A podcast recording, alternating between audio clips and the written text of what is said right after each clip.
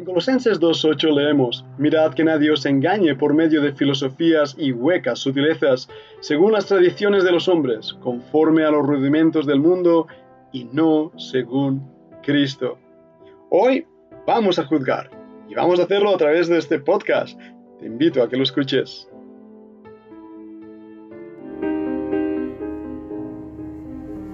La Fundación Bíblica te invita a participar tanto de esta aula internacional Hoy Apegados a Él, como a sus cursos online en mol.fundacionbiblica.com. También Adoración de Siervos, todos los martes a las 7:30 de la tarde España, a través de nuestro canal de YouTube. Para cualquier información escribe a fundacionbiblica@gmail.com. Aprendamos juntos del Maestro. Te esperamos.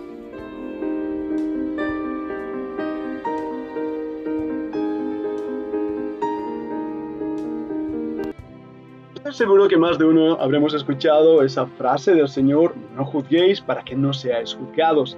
Y a partir de ese momento entendemos que está mal juzgar a los demás.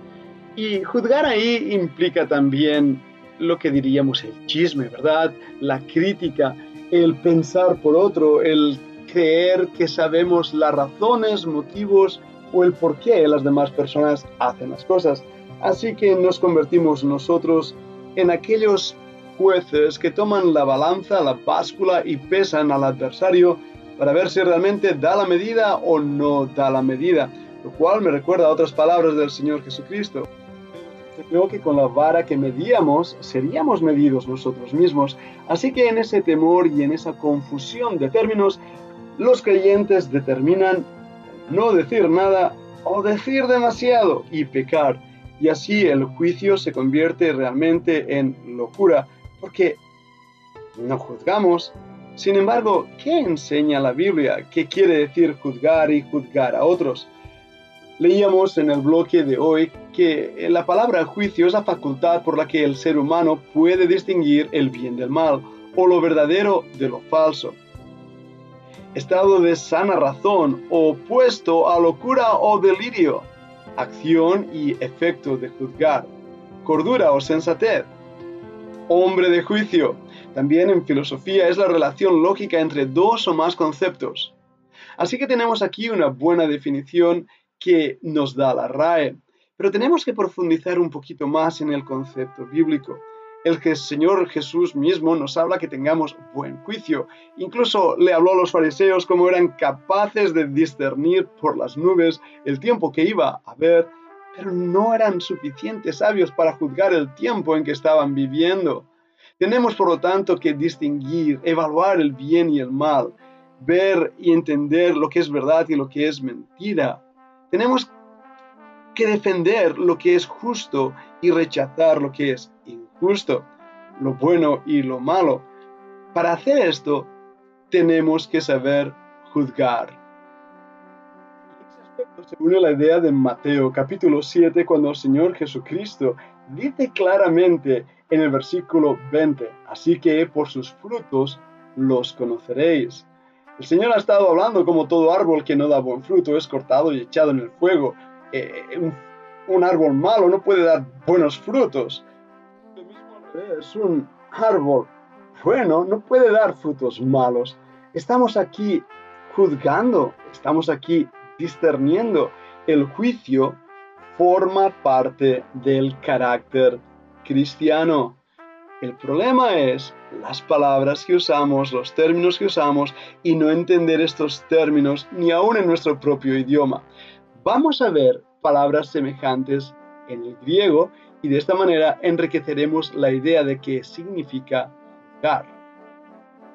Bueno, para una lección de griego, vayamos a la primera palabra, es crisis. La palabra crisis denota primeramente una separación, luego una decisión, un juicio. Con la mayor frecuencia es un sentido legal y especialmente de juicio divino. En ese aspecto lo podemos entender como condenar, como una condenación. El Espíritu Santo mismo, dijo el Señor, convencería al mundo de, la palabra hisperi con respecto a o sobre, esto es, de la realidad del juicio de Dios. Eso nos lo dice en Juan 16, 8 y 11. Y lo vamos a comparar con 2 Tesalonicenses 1, 5. ¿Lo quieres leer conmigo, por favor? Vamos a leer Juan 16, 8 y 11.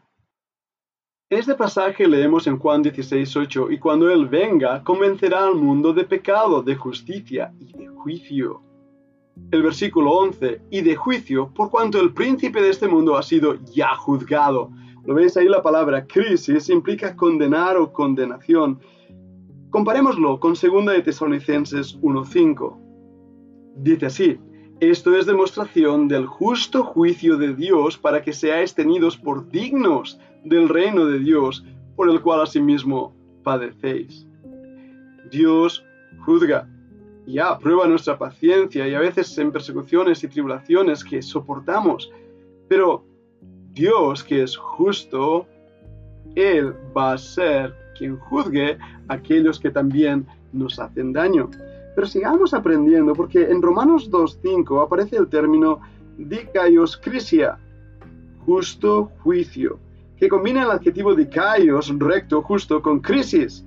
Y estos dos términos se usan separadamente en 2 Tesalonicenses 1:5, aquí en este versículo donde hemos leído.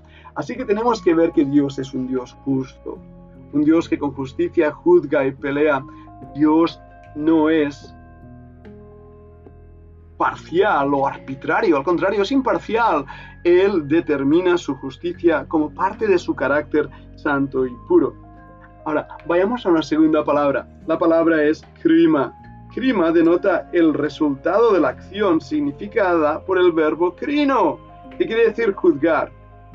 Para su significado general, podemos entenderlo mejor como condenar o condenación, igual que la otra palabra crisis, pero esta es crima. Da una decisión pronunciada sobre las faltas de otros, ¿verdad? Cuando alguien ve una falta y determina y lo condena. Vamos un momento a Mateo 7:2 para ver esta palabra. Aquí se nos dice, porque con el juicio con que juzgáis seréis juzgados, y con la medida que medís os será medido. Es decir, cuando nosotros establecemos una condenación a alguien, esa misma medida va a ser aplicada a nosotros. Cuando yo condeno a alguien, digo, oye, ese es un ladrón. Al decir esto lo estoy juzgando, ¿verdad que sí? Pero eso también establece un juicio para mí, porque no debo hacer nada que me identifique a mí como un ladrón. Este es el ejemplo que está aquí hablando al Señor. Y por eso dice, ¿por qué miras la paja que está en el ojo de tu hermano y no echas de ver la viga que está en tu propio ojo? Somos muy dados, muy propensos a condenar a los otros, a ver los errores en los otros, a identificar el pecado en nosotros. Pero nos cuesta condenar el pecado en nuestras propias vidas. Y por eso las palabras aquí del Señor Jesucristo, para que aprendamos que esa decisión pronunciada contra otro se aplica primeramente a nosotros mismos.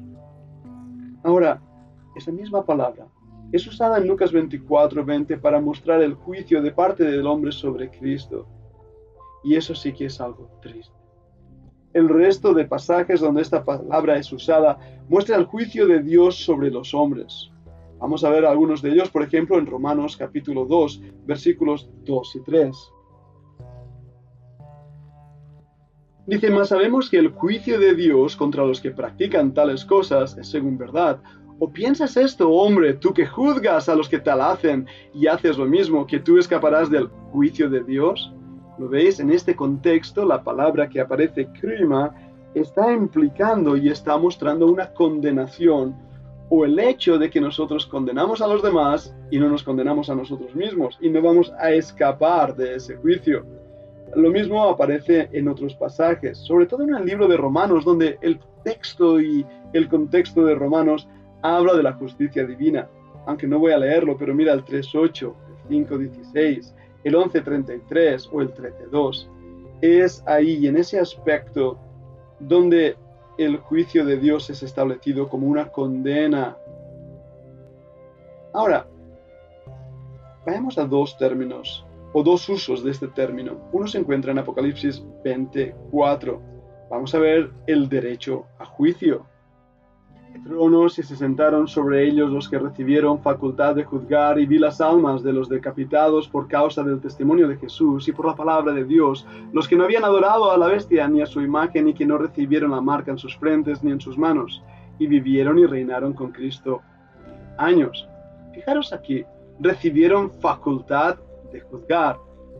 Estos que están en el trono tienen ese derecho de condenar dado por Dios.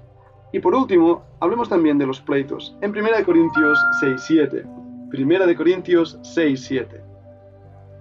Aquí se nos dice: así que por cierto es ya una falta en vosotros que tengáis pleitos entre vosotros mismos.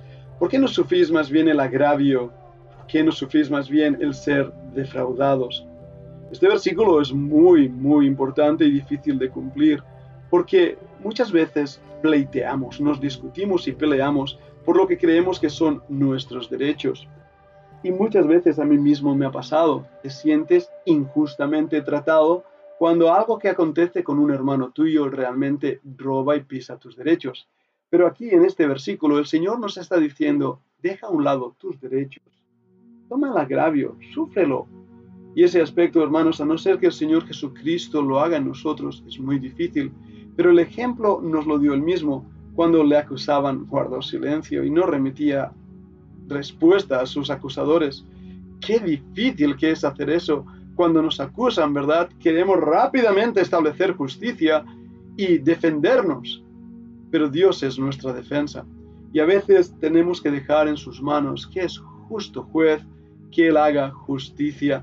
Pero para nosotros nos toca algo que es importante, y eso es el discernimiento. Y vamos a seguir hablando de estas palabras, porque tenemos la palabra gemera, y esta se traduce realmente como juicio en un tribunal, o nome, que quiere decir primeramente un medio de conocer. Es aquí, en nome, donde el Señor nos está diciendo: hey, hermano, hey, creyente, tienes que conocer, tienes que decidir, tomar una decisión, tienes que tener un consejo, tienes que tener un parecer, un propósito. Y en este aspecto, sí, tenemos que juzgar. Pero aquí, más que juzgar, vamos a descubrir otra palabra, la palabra discernir. Pero para ello te invito a que sigas escuchando la segunda parte de este podcast.